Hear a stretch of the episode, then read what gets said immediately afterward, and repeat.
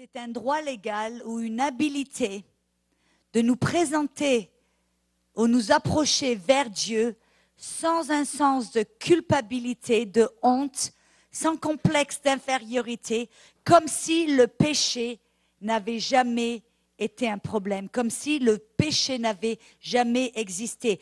Être juste, c'est être innocent devant Dieu, justifié. Amen. Et on a découvert les, deux heures d'avant, nous avons découvert que la justice nous est donnée par Dieu. On est non seulement justifié à travers le sacrifice de Jésus, on est non seulement nos péchés ont été pardonnés, effacés, mais nous avons aussi été rendus justes. On a vu que nous ne sommes pas seulement, nous n'avons pas seulement reçu la justice, nous avons été rendus justes à travers Jésus-Christ. Amen. On a vu que tout au début, Adam après que le péché soit rentré dans le monde, l'homme, Adam et l'homme avaient un problème. Ils ne pouvaient pas s'approcher de Dieu sans avoir peur, sans avoir peur du jugement, sans avoir peur et sans cette conscience du péché. Cette conscience du péché, c'est ce qui a créé, qui a donné naissance à toutes les religions du monde. C'est-à-dire, c'est ce qui nous amène à essayer de payer pour nos propres péchés, de faire quelque chose pour enlever cette conscience, cette, ce sentiment de culpabilité, ce sens d'infériorité, complexe d'infériorité. Amen. Et c'est ce que les gens à travers le monde ont fait. Vous savez, c'est comme ça que l'athéisme est né parce que cette conscience du péché a amené l'homme à se dire, ah, si j'enlève Dieu, alors il n'y a plus de péché. Si j'enlève le péché, il n'y a plus de conscience du péché. Et alors si on enlève la conscience du péché, je ne suis plus coupable. C'est comme ça que les gens, afin de se débarrasser de cette conscience du péché, de ce sens de culpabilité et d'infériorité, ils se sont débarrassés complètement de cette notion qu'il y a Dieu. Amen. Vous savez, c'est intéressant. J'ai entendu un ami qui disait, quand il a fait la guerre du Vietnam, il a dit, il y avait parmi eux, dans l'armée, des gens qui étaient athéistes. Ils disaient, Dieu n'existe pas, Dieu n'est pas là, Dieu, c'était simplement une fabrication de l'homme. Et mais il m'a dit, il m'a dit, c'est intéressant quand les quand les bombes explosaient, quand la, la guerre était au milieu, les, les, c'était les premiers à, à, à crier Dieu, aide-moi. Pourquoi? Parce qu'à l'intérieur de chacun de nous, on a une conscience que Dieu existe, que Dieu est réel. Amen. Mais quand on, on, on, prend conscience de que Dieu est saint et parfait, tout d'un coup, ça nous montre notre propre condition de pécheur. Et alors, afin de pouvoir nous approcher vers Dieu sans se sentir coupable, sans se sentir, euh, sans cette peur et ce sens d'infériorité, Dieu a, a payé une fois pour toutes pour le péché. Il s'est débarrassé du problème du péché en payant une fois pour toutes pour le péché à travers Jésus-Christ on a vu ça dans le livre des Hébreux. Amen. Vous vous rappelez Hébreux 10. Et une fois pour toutes, Jésus a payé pour le péché éternellement. Et alors maintenant, à travers Jésus, on peut recevoir sa justice, on peut devenir juste. Et alors, en recevant cette justice, en devenant juste, qu'est-ce que ça fait? Ça nous donne la possibilité de nous approcher vers Dieu sans cette peur, sans ce sens de culpabilité et ce complexe d'infériorité. Et c'est ça que Dieu veut. C'est ça que Dieu recherche. Vous vous rappelez Enoch? Il dit dans Enoch, marcher avec Dieu, et il avait ce témoignage qu'il faisait, qu'il plaisait à Dieu, qu'il était agréable à Dieu. Enoch avait cette conscience que Dieu m'aime. Et parce qu'il savait Dieu m'aime, je lui, suis, agréable, Dieu me recherche. Alors qu'est-ce qui s'est passé? Enoch a pu s'approcher vers Dieu et marcher avec Dieu. Et Dieu l'a dit, où je l'aime celui-là, je le prends. C'est pour ça que vous vous avez, vous êtes jamais aperçu dans le livre de Jean, l'évangile de Jean. Pendant un bout de temps, ça m'enquiquinait. Jean, il disait, oh Jean, le, le disciple que Jésus aime. Je dis, mais qu'est-ce qu'il fait? Il se vante ou quoi? Vous n'êtes jamais posé pourquoi est-ce qu'il répète le disciple que Jésus aime? Pourquoi? Parce que Jean avait reçu une révélation, non pas de combien il aimait Dieu, mais combien Dieu l'aimait. Jean avait appris à être ancré et fondé, enraciné dans l'amour de Dieu. Et quand euh, l'histoire nous dit, il y a des témoignages de l'histoire qui nous dit que quand ils ont essayé de tuer Jean, ils ont essayé de le faire bouillir dans l'huile bouillante, ils n'ont pas arrivé à le tuer. Parce que Jean avait une telle révélation, combien est-ce que Dieu l'aimait. Jean savait que son, son chemin n'était pas fini, qu'il y avait toujours quelque chose que Dieu avait pour lui à faire. Alors ils ont essayé de le tuer, ils n'arrivaient pas à le tuer. Le disciple que Dieu aimait, que Jésus aimait. Amen.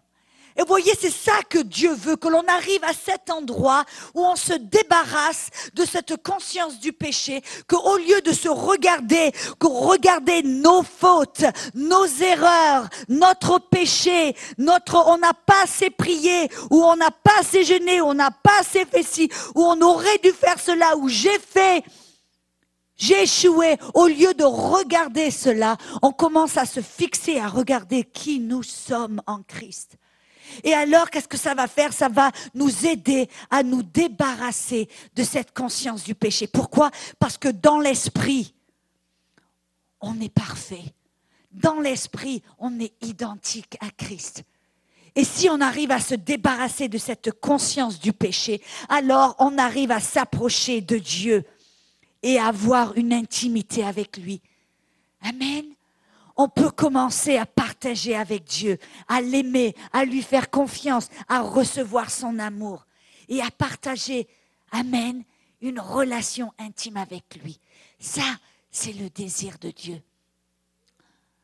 Moi, j'aime bien dans Jean, je vais faire une petite parenthèse dans Jean, on connaît tous ce verset dans Jean 3, versets 16 et 17, qui dit que Dieu a tant aimé le monde qu'il a envoyé son Fils unique afin que quiconque croit en lui ne périsse point, mais ait la vie éternelle. Car Dieu n'est pas venu dans le monde pour condamner le monde, mais à travers lui que le monde ait la vie éternelle. C'est quoi la vie éternelle? Il y a certains qui vous diront la vie éternelle, c'est on ne meurt jamais. Le diable ne, va, ne meurt jamais. Les démons ne meurent jamais. Les païens ne vont jamais mourir, mais ils n'ont pas la vie éternelle. Dans Jean 17, verset 3, vous savez ce que ça dit? De le connaître, ça, c'est la vie éternelle. Qu'est-ce que c'est la vie éternelle? C'est d'arriver à connaître Dieu, d'avoir une relation intime avec Dieu. Ça, c'est le but. C'est ça que Dieu désire, que l'on apprenne à le connaître, qu'on apprenne à arriver à l'aimer. Et le plus on le connaît, le plus c'est facile de l'aimer. Et le plus c'est facile de l'aimer, le plus Dieu peut nous bénir. Amen. Vous vous rappelez ce qu'on a dit tout au début? Le but de Dieu, tout au début, il a créé l'homme pour partager, parce que Dieu est amour. Et il voulait partager tout ce qu'il a, tout ce qu'il a créé avec l'homme. Et parce que Dieu aime tellement l'homme, il a dit, ah, j'ai fait tout ça, j'ai créé tout ça, je, suis amour, mais l'amour n'est seulement l'amour quand tu peux vraiment le partager. Et alors, Dieu a créé l'homme pour partager son amour. Et afin de pouvoir recevoir cet amour et marcher dans cet amour, on doit apprendre à connaître Dieu. Et afin de pouvoir connaître Dieu, on doit se débarrasser de cette conscience du péché qui nous empêche de nous approcher de Dieu et de le connaître et de marcher dans cette vie éternelle. Est-ce que vous comprenez? Est-ce que vous voyez? C'est clair. Et c'est ça que la religion, la religion a peint Dieu comme un Dieu qui est en colère, comme un Dieu qui est un perfectionniste et, et euh, euh, comment on appelle ça, euh, excessif et compulsif. Vous avez déjà été autour d'un perfectionniste compulsif excessif Moi, j'ai marché pendant un très, très peu de temps. Ça n'a pas duré trop longtemps. Après, j'ai dit, ouh, non, J'aime pas ça. Pourquoi? Parce que vous avez l'impression de marcher sur des coquilles d'œufs. Vous, avez, vous voyez ce que je veux dire par là? Vous êtes autour de cette personne et là, vous avez peur de faire un faux pas parce que si vous faites un faux pas, si vous renversez un verre ou si vous faites quelque chose, ah, la foudre va tomber. Et si c'est comme ça qu'on perçoit Dieu, comme un qui est Dieu qui est saint, qui est perfectionniste, alors il demande, il exige la perfection en vous, alors on va être autour de Dieu, marcher sur des coquilles d'œufs on a peur de faire un pas de travers. Afin de pouvoir lire, vivre en toute liberté, on doit apprendre à vivre dans la grâce. Et c'est quoi la grâce? C'est un, filet de sécurité. J'ai donné on fait une petite révision, mais c'est pas grave, c'est bon. Euh, euh, j'ai donné cette illustration que quand j'avais 11 ans, j'ai travaillé dans un cirque. Et alors, j'ai vu, des, il avait ceux qui faisaient du trapèze en l'air, des tourbillons, des soubresauts et tout un tas. Ils le faisaient avec toute facilité et aisance. Ils sautaient en l'air, ils s'attrapaient, ils marchaient sur des fils et tout un tas de choses. Et vous savez pourquoi ils pouvaient le faire avec une telle aisance? Pourquoi ils avaient cette, cette sûreté, cette confiance et, et, et, et qu'ils pouvaient faire des exploits et des tourbillons en l'air Parce qu'ils avaient un filet, s'ils tombent, c'est pas fatal, ça les attrape, ça les rattrape. Et alors, c'est ça la grâce de Dieu. La grâce de Dieu, Dieu a dit, vous n'avez pas besoin de marcher autour de moi avec comme sur des coquilles d'œufs, à avoir peur de faire un faux pas, avoir peur de tomber. Parce que ça, qu'est-ce que ça va faire? Ça nous donne la conscience du péché et ça nous, ça nous empêche de, nous, de marcher avec Dieu avec confiance, aisance et de, de ne pas avoir peur de faire une erreur. Amen. C'est ça le but, c'est d'avoir une intimité, avoir une relation chaleureuse, intime. Et moi, je vois, j'aime bien les illustrations. Moi, c'est comme ça. On parle du péché. Et le péché, c'est tabou. Et on se dit, Dieu, oui, il est le péché. Et on va en parler un petit peu plus. Mais je veux vous peindre cette image de Dieu qui est bon, qui est amour et qui s'est débarrassé du péché une fois pour toutes afin que l'on puisse aller vers lui et qu'on n'en ait pas peur. En fin de compte, Dieu, il est comme un bon papa. Combien d'entre vous, vous avez des enfants? Rappelez-vous le jour où votre petit enfant a fait ses premiers pas. Alléluia. Tout d'un coup, papa, oh là là, maman, maman, viens ici, regarde, il fait son premier pas. Et vous vous rappelez comment il a commencé à marcher? Ses jambes étaient comme du plastique. et vous êtes là autour en train de le regarder en disant, oh, et comment il commence à se... Mais qu'est-ce qu'il fait tout d'un coup? Il fait un pas de l'avant. Après, c'est pas trop sûr. Il refait un pas. Mais tout d'un coup, qu'est-ce qui se passe? Oh, papa, il est là. Oh, T'as vu, maman, c'est mon fils. Ah, ah, ah tout fier, tout content, complètement enthousiasmé. Mais qu'est-ce qui se fait tout d'un coup, le petit garçon? Il tombe. Qu'est-ce que fait le père? Ah, c'est ton fils Mais alors, comment tu pourrais tu marches pas? Relève-toi, tu m'entends? Comment? Relève-toi, lui fait un coup au derrière, relève-toi. Non Qu'est-ce qu'il fait le papa? Le relève. C'est pas grave, mon petit chéri. Attends, papa il t'aide, il te remet dessus. Vas-y, viens vers papa. Viens ici, viens là. Ok, ok, encore un pas, tu peux le faire. Oh, c'est bon. Oh, il est tellement fier. Il est tellement heureux parce que son petit enfant a commencé à marcher. C'est la même chose avec nous. Quand on commence à marcher dans la foi, on commence à marcher dans cet appel digne de Dieu, qu'on commence à essayer de faire des pas en avant, des fois, wow, qu'est-ce qui se passe? On tombe. Mais Dieu, il ne nous regarde pas en disant, Gabriel, mets-lui un coup de pied au derrière, aide-le à relever. Non, non, non. Le Père dit, oh, regarde un peu mes enfants. Il commence à marcher. Alléluia. Ça, c'est le Père.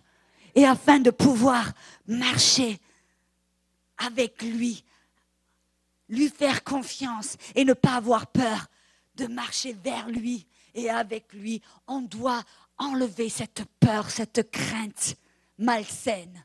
Je ne parle pas du respect, je parle de cette crainte qui amène du tourment, qui vous empêche de vous approcher vers Dieu. Amen. Alléluia, gloire à Dieu. 2 Corinthiens 5, 19 dit, car Dieu étant en Christ, réconciliant le monde avec lui-même et n'imputant point aux hommes leurs offenses. Qu'est-ce que ça veut dire imputer? Imputer, ça veut dire qu'il met sur votre compte, qu'il vous charge, il vous, vous devez payer. Quand quelque chose vous est imputé, quand la, la compagnie de carte de crédit vous impute un certain montant, qu'est-ce que ça veut dire que le mois prochain, vous allez devoir payer? Alors ça veut dire là que maintenant, Dieu, quand il vous regarde, il ne vous voit pas dans la chair, il vous voit dans l'esprit. Et il n'impute pas vos péchés. Vous impute pas, il ne met pas vos péchés sur votre compte. Amen. C'est ce que cela, ça c'est le, gros, euh, euh, c'est le gros problème. Le problème, c'est pas le péché, c'est la conscience du péché. Dieu s'est débarrassé du péché, mais nous, on va partout, on trimballe la conscience du péché avec nous. Et c'est cette conscience du péché qui nous garde dans la peur, qui nous garde dans la, qui nous, qui, qui fait qu'on a cette distance entre Dieu et nous. Alors, on doit s'en débarrasser. Amen. Pourquoi?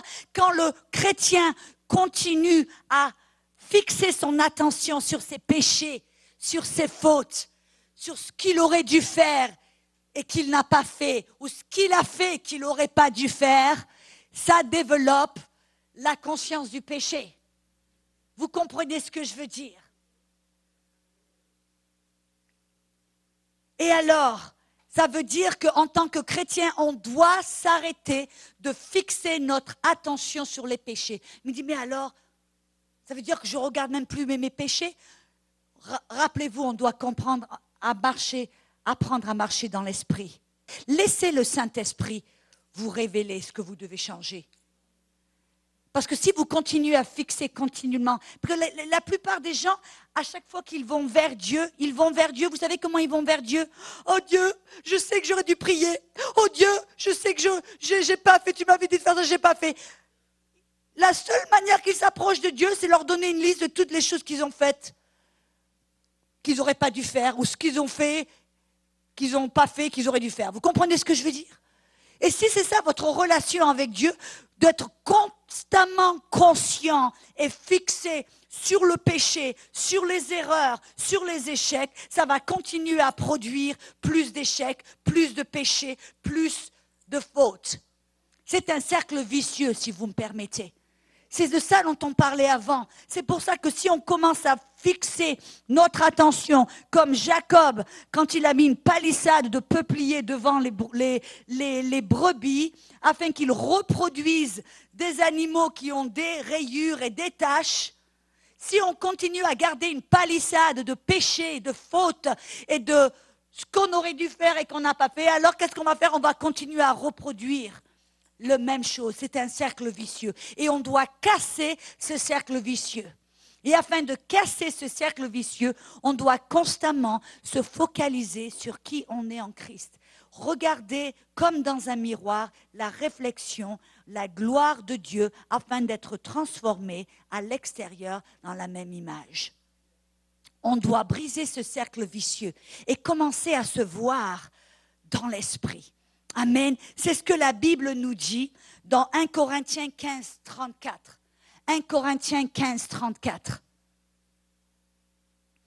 Et pourquoi est-ce que je... vous avez peut-être l'impression que j'ai en train de, de vous d'utiliser un marteau et d'essayer d'enfoncer ce point encore et encore et encore. Pourquoi? Parce que c'est tellement ancré en nous.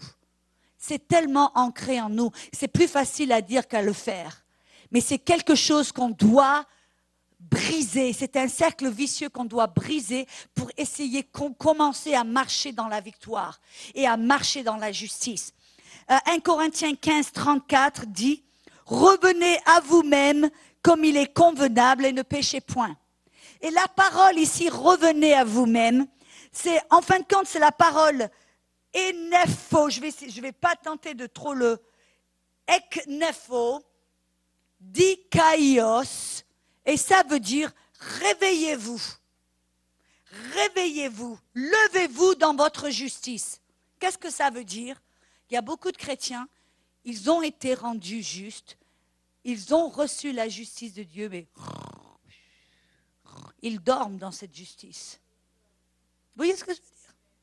Ils ne sont pas conscients de qui ils sont. Et je demande pourquoi est-ce que je marche dans la défaite?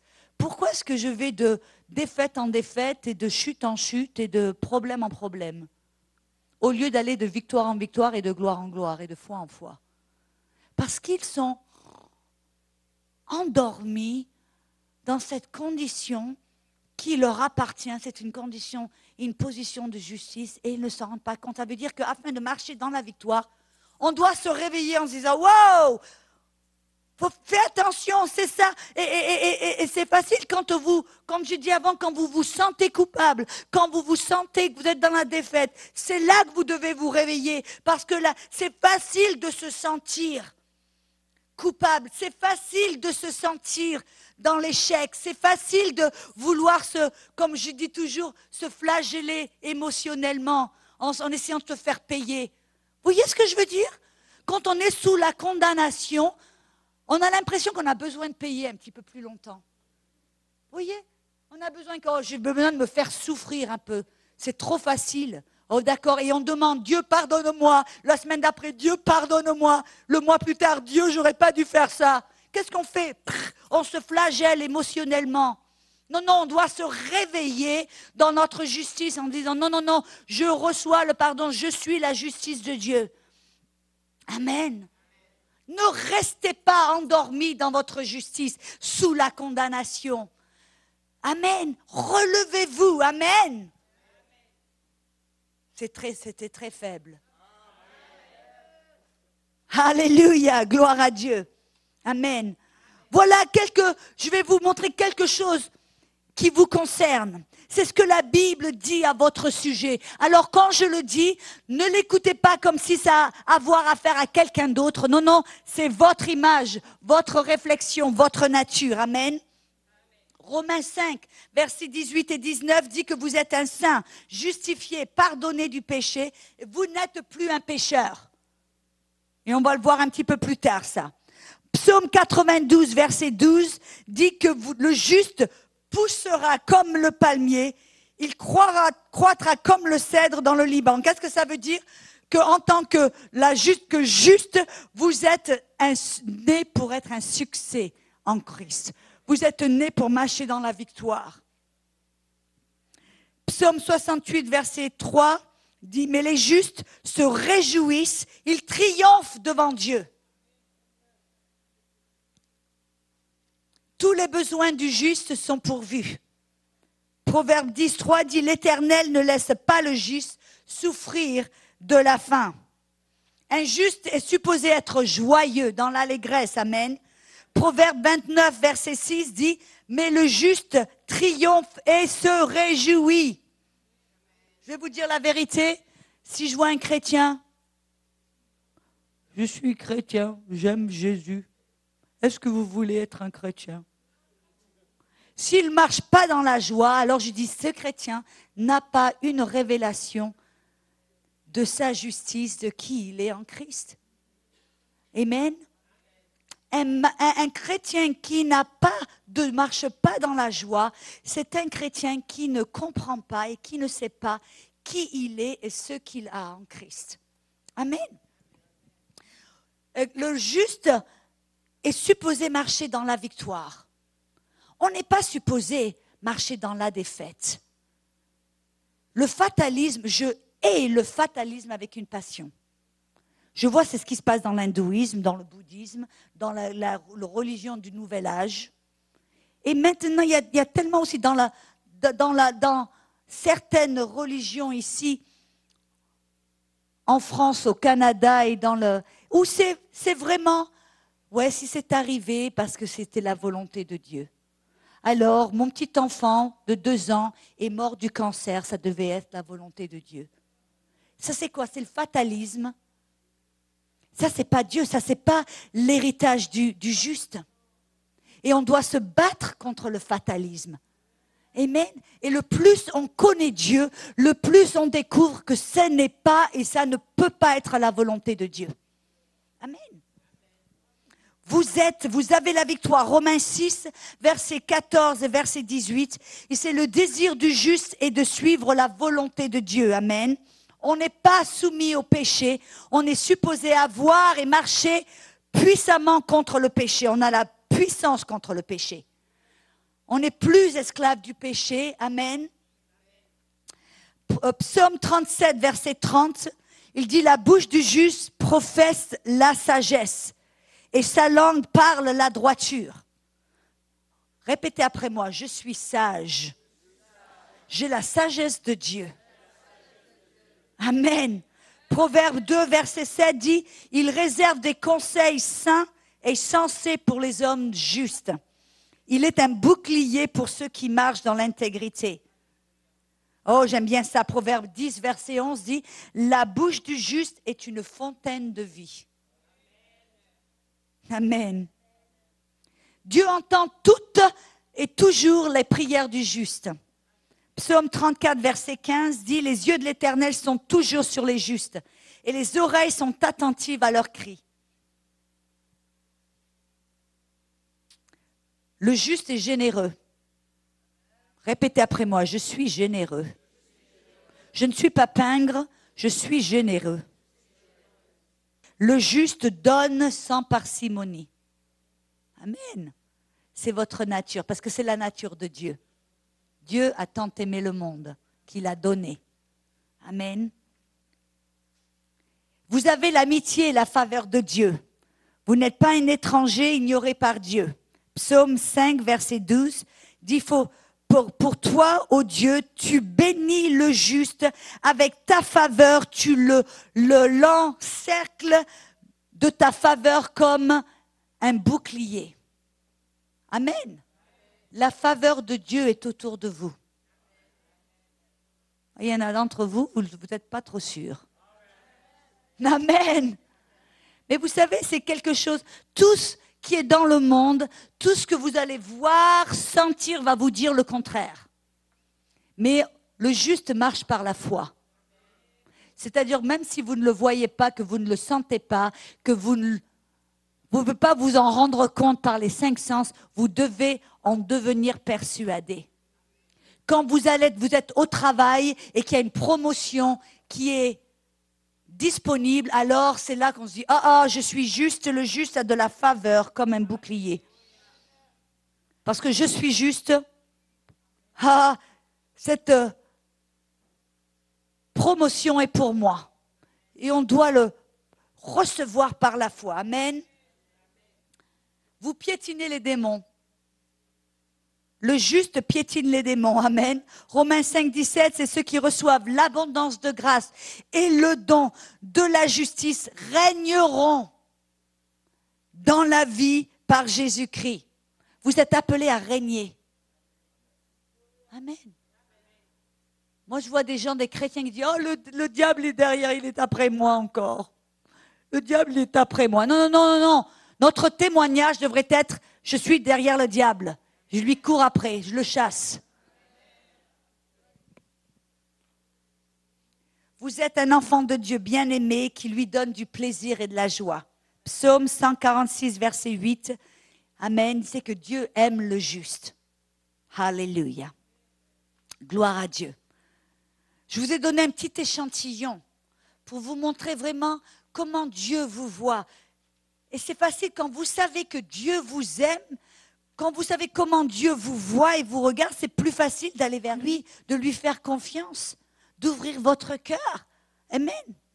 Si vous savez qu'il ne va pas vous piétiner dessus, qu'il ne va pas vous, vous juger, vous condamner, alors c'est plus facile de lui faire confiance. C'est plus facile d'aller vers lui. Amen. Alléluia. Gloire à Dieu. Amen, amen, amen.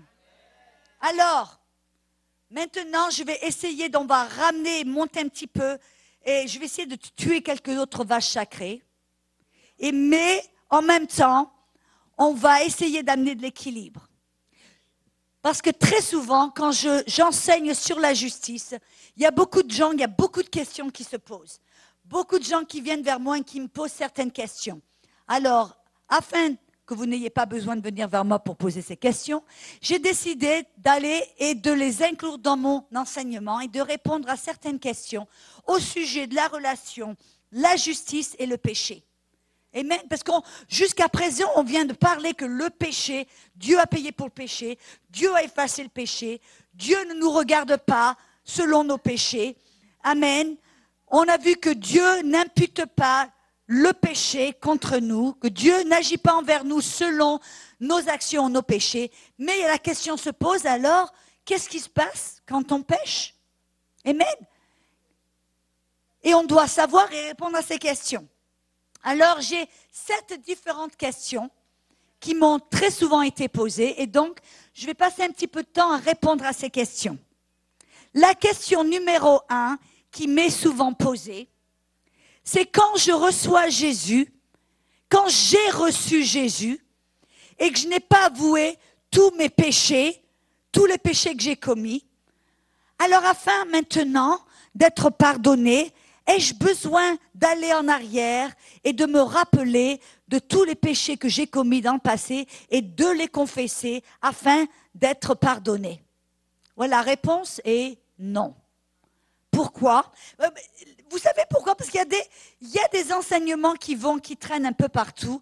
Et, récemment, c'est revenu sur le, le, sur le plateau, où des gens vous disent ah maintenant il faut aller, c'est le, le, la guérison émotionnelle. Alors il faut aller dans l'arrière.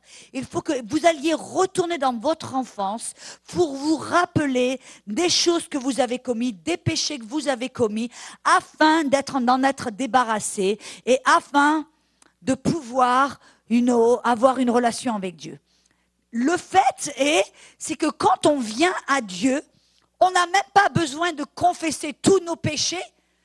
Amen. Le seul péché dont on doit se repentir, c'est de ne pas avoir accepté Jésus et d'avoir de, vécu une vie opposée à Jésus.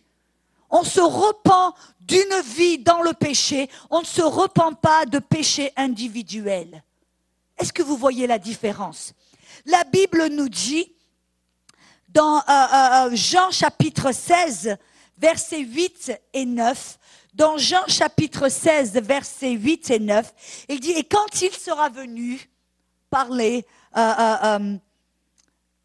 du Saint-Esprit, il convaincra le monde en ce qui concerne le péché, vous remarquez que c'est singulier, c'est pas des péchés, mais il convaincra le monde en ce qui concerne le péché, la justice et le jugement. En ce qui concerne, concerne le péché, parce qu'il ne croit, non, croit pas en moi. Amen. Le, le seul péché dont l'homme va être accusé, le jour du jugement, ça va pas être le péché de l'homosexualité, de l'adultère, de la fornication ou du vol, ça va être le péché de ne pas avoir accepté Jésus. Pourquoi? Parce que tout le péché, Jésus a payé pour le péché, mais le seul péché maintenant qui va envoyer l'homme à l'enfer, c'est le péché de rejeter Jésus comme sauveur et Seigneur.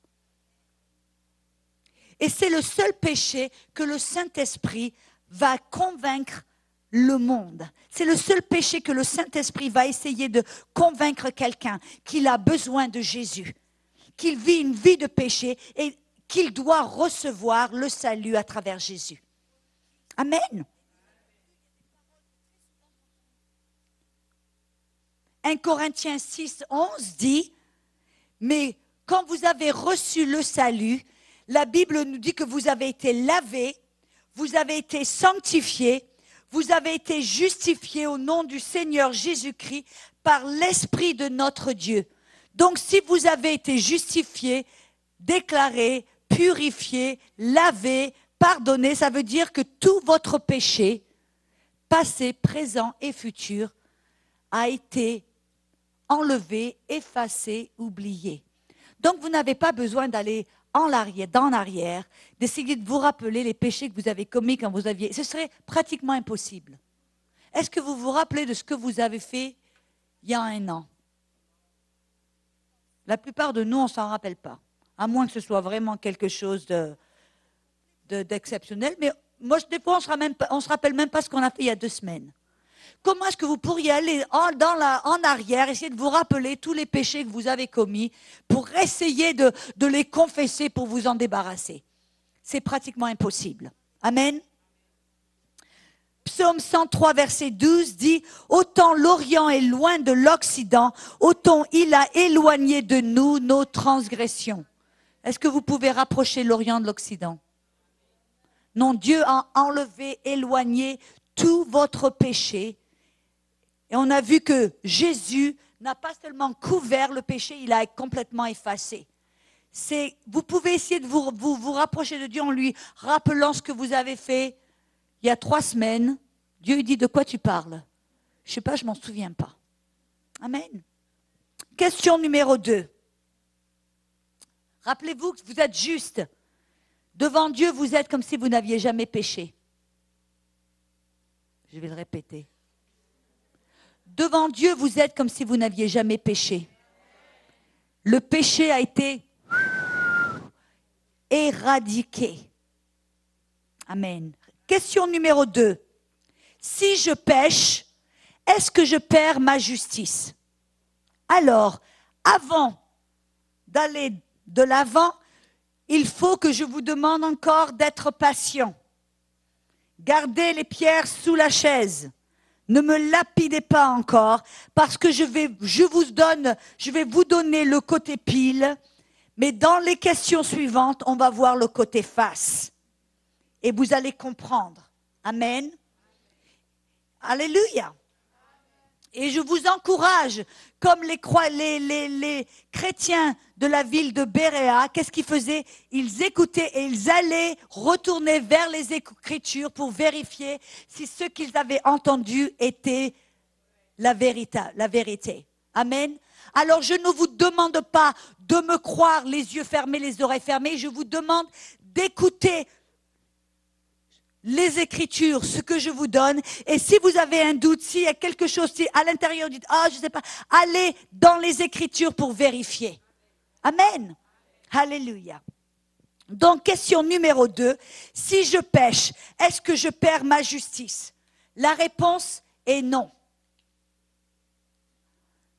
Dans les questions suivantes, nous allons couvrir l'autre côté. Alors, attendez un petit peu.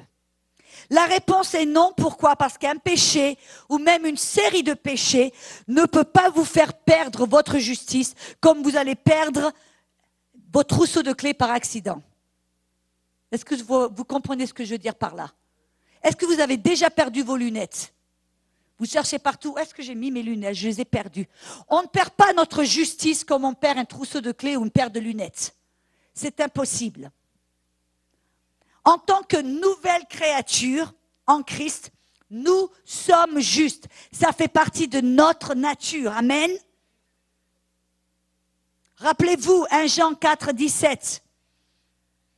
Tel qu'il est, nous sommes aussi dans ce monde. Et c'est en cela que l'amour est parfait en nous, afin que nous ayons de l'assurance au jour du jugement. Amen. Vous voyez, même si vous faites des erreurs, rappelez-vous du tapis ou du filet de sécurité. Ça vous rattrape. C'est pas fatal. Vous tombez, vous faites des erreurs. Le péché ne va pas vous faire perdre votre justice. Pourquoi?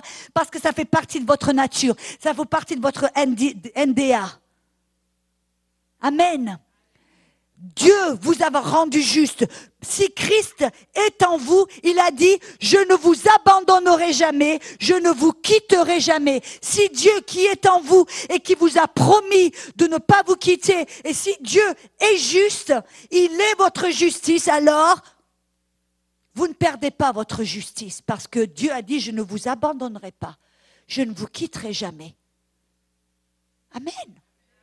Alléluia dans Éphésiens 1.13, on a vu que c'est votre esprit qui est juste. C'est votre esprit qui est identique à l'image de Dieu, qui est saint, qui est pur, qui est justifié, qui est parfait, qui est à l'image de Christ. Et on a vu dans Éphésiens 1.13 que nous avons été scellés, notre esprit a été scellé par le Saint-Esprit. Éphésiens 4.30, Amen. 2 Corinthiens 1.22. Il dit que nous avons été scellés jusqu'au jour de la rédemption où notre corps va être ressuscité et devenir et racheté de la corruption. Et qu'est-ce que ça veut dire d'être scellé par le Saint-Esprit? Ça veut dire que comme vous faites un pot de confiture, rappelez-vous, vous scellez le pot de confiture afin que la corruption qui est à l'extérieur ne rentre pas dans le pot de confiture pour pourrir ou pour détruire la confiture qui est à l'intérieur. C'est comme si on disait, vous savez les machines qui font maintenant, c'est des machines pour sceller la nourriture, que vous pouvez la mettre au congélateur. Vous savez de quoi je parle? Qu'est-ce que vous, vous enlève? Ça aspire l'air qui est à l'intérieur et ça scelle, ça met un, ça scelle le paquet afin que la corruption n'entre pas dans le, à l'intérieur ne détruise pas la nourriture. C'est ce qui s'est passé. Le Saint-Esprit a scellé notre esprit afin que le péché qui est dans notre chair, le péché et la corruption du monde ne rentrent pas dans notre esprit. On a vu aussi hier que notre esprit ne veut pas et ne peut pas pécher. Amen. Dans le livre, dans l'épître de Jean, 1 Jean 3, 9, 1 Jean 3, 9 nous dit que quiconque est né de Dieu, quelle est la partie de vous qui est née de Dieu? Votre esprit. Quiconque est né de Dieu ne pratique pas le péché, car la semence de Dieu demeure en lui. Où est la semence de Dieu? Dans votre esprit. La semence de Dieu demeure en lui et il ne peut pas pécher parce qu'il est né de Dieu. Votre esprit est né de Dieu et ne veut pas pécher selon Romains 7, 22 et il ne peut pas pécher selon 1 Jean 3, 9. Et votre esprit a été scellé. Donc ça veut dire que si votre esprit qui est juste, si votre esprit qui est saint, qui est pur, qui est identique à l'image de Jésus, ne veut pas et ne pas pécher, ça veut dire que le péché que vous commettez dans votre chair ne va pas affecter votre esprit et la justice de Dieu qui est en vous.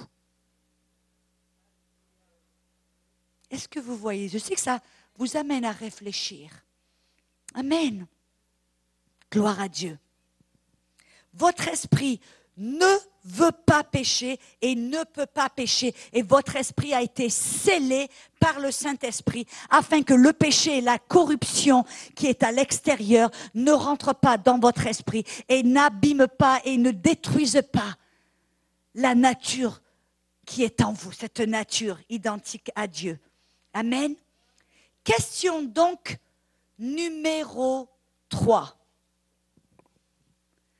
Est-ce que cela veut dire que je peux pécher autant que je le veux et garder mon salut Je vous ai dit, je on va aller voir côté pile, côté face. Parce que si je pêche, je ne peux pas perdre mon salut comme je perds un trousseau de clés ou mes lunettes. Est-ce que ça va dire, ah, parce que Maintenant, je ne perds pas mon salut, alors allons-y, mes amis, fait-on, allons commettre le péché Ça, c'est une bonne question à se demander. Le fait, c'est que si vraiment vous êtes né de nouveau, si vraiment vous êtes une nouvelle création, votre esprit, rappelez-vous, Romains 7, 22, ne veut pas pécher. C'est ce que je disais hier, c'est que vraiment, si vous avez cette attitude et de vous dire, ah, la grâce de Dieu abonde, on n'est pas sous la loi, ouh là là, allons-y maintenant. Ça veut dire, je vais me faire un petit peu de fornication. Alors maintenant, je peux vivre dans le péché, je peux faire, je m'arrête de lire ma Bible, je fais tout ce que je veux.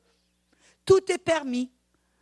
Si c'est l'attitude de, de quelqu'un, alors moi, grand point d'interrogation, je doute que cette personne soit vraiment sauvée.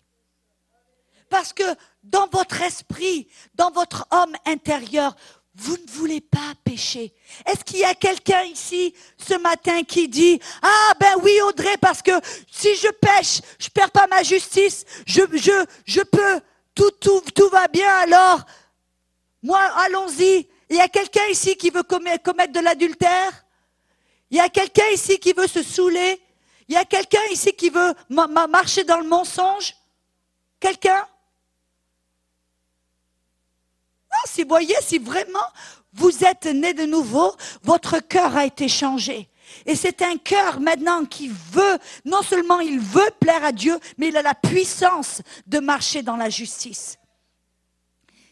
Romains 7, 22, je, j'ai plaisir à marcher dans la volonté de Dieu, dans la parole de Dieu, selon l'homme intérieur.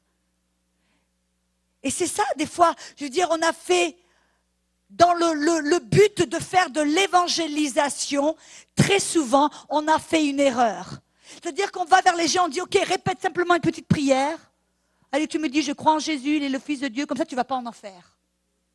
On a complètement loupé vraiment ce que c'était que l'évangile. Vous vous êtes aperçu que Jésus n'allait jamais courir après les gens en disant, OK, maintenant, allez, ne partez pas, mes amis, ne partez. Non, non, Jésus ne courait jamais après les gens. Il leur dit, si vous voulez, si vous voulez recevoir le salut, venez vers moi. Et les gens se déplaçaient vers Jésus pour entendre. Non, je ne dis pas qu'on ne doit pas aller vers ceux qui, qui, qui sont perdus. Mais ce que je vais dire, c'est qu'on a vendu un évangile en disant simplement prie une petite prière. Et qu'est-ce qui se passe? Les gens prient une petite prière en se disant oh j'échappe l'enfer. Je prends l'assurance la, de vie contre l'enfer. Mais leur cœur, ça n'a jamais été une prière qui a été qui est venue du cœur. Romains 10, 10 nous dit que si vous croyez dans votre cœur et que vous confessez de votre bouche. Voyez, cette confession de foi, c'est une confession de foi qui vient parce qu'ils croient dans leur cœur. C'est pour ça que partout où Jésus allait, il prêchait la repentance, c'est-à-dire que les gens devaient venir à cet endroit où ils se disaient, ma vie doit changer je marche dans le mauvais chemin. Repentir, la parole repentir, ça veut dire qu'on se tourne, on change de direction et on change notre manière de penser. Ça veut dire que si la personne se dit, ah, ben alors, je vais juste prier une petite prière et je peux faire ce que je veux, ils n'ont pas compris vraiment ce que c'est que l'évangile.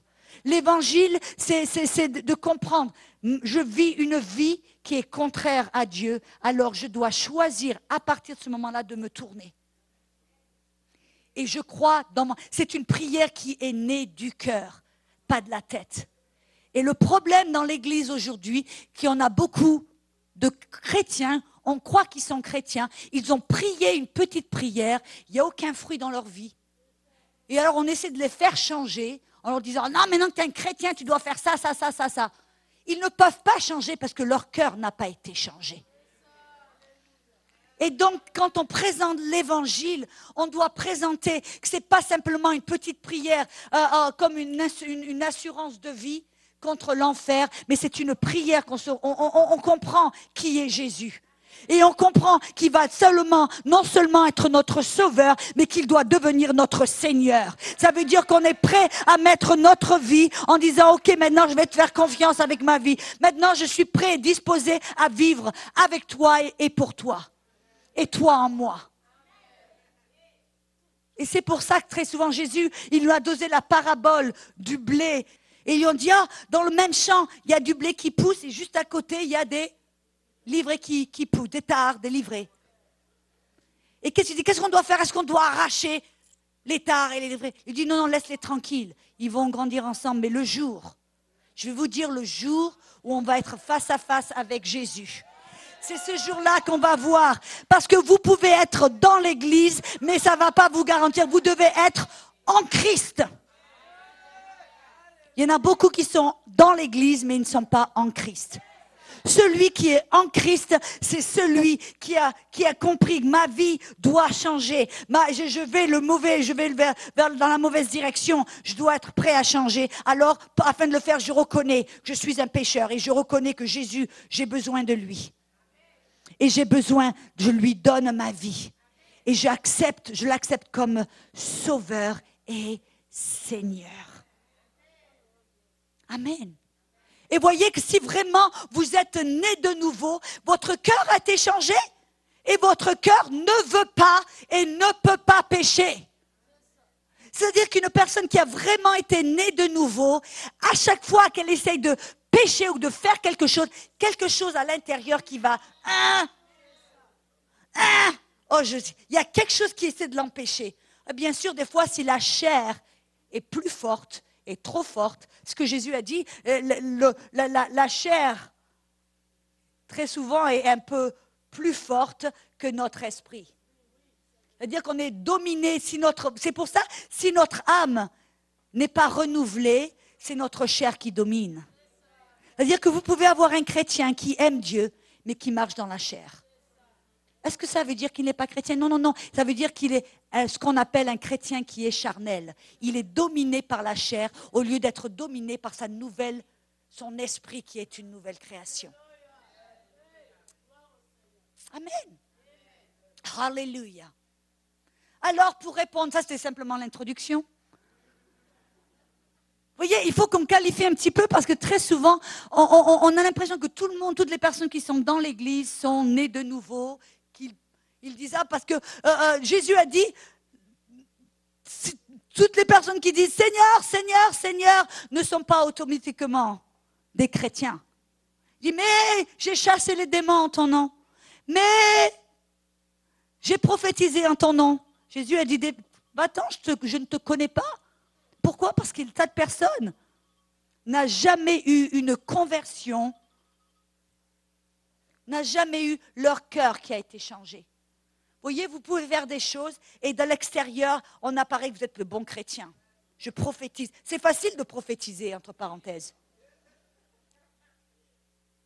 Je connais pas mal de gens qui ne sont pas chrétiens et qui prophétisent. C'est facile de dire au nom de Jésus, je cherche ces démons. Et personne ne peut rien prouver si le démon est parti ou pas.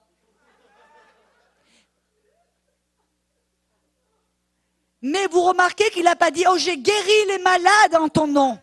Pourquoi? Parce que, je vais vous dire, si la personne n'est pas guérie, on le voit aussitôt.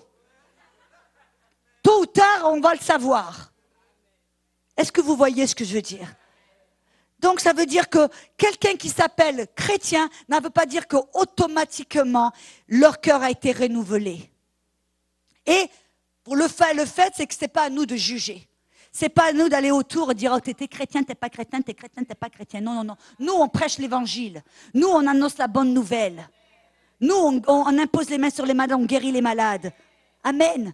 Et on laisse ça, c'est Dieu qui s'en occupe que, comme Jésus a dit, il y a le jour où on va partager et on va, on va voir ce qui est vraiment les, des gens qui, ont, qui sont des disciples. C'est pour ça que Jésus ne nous a pas appelés à, convertir les gens, il nous a appelés à faire des disciples.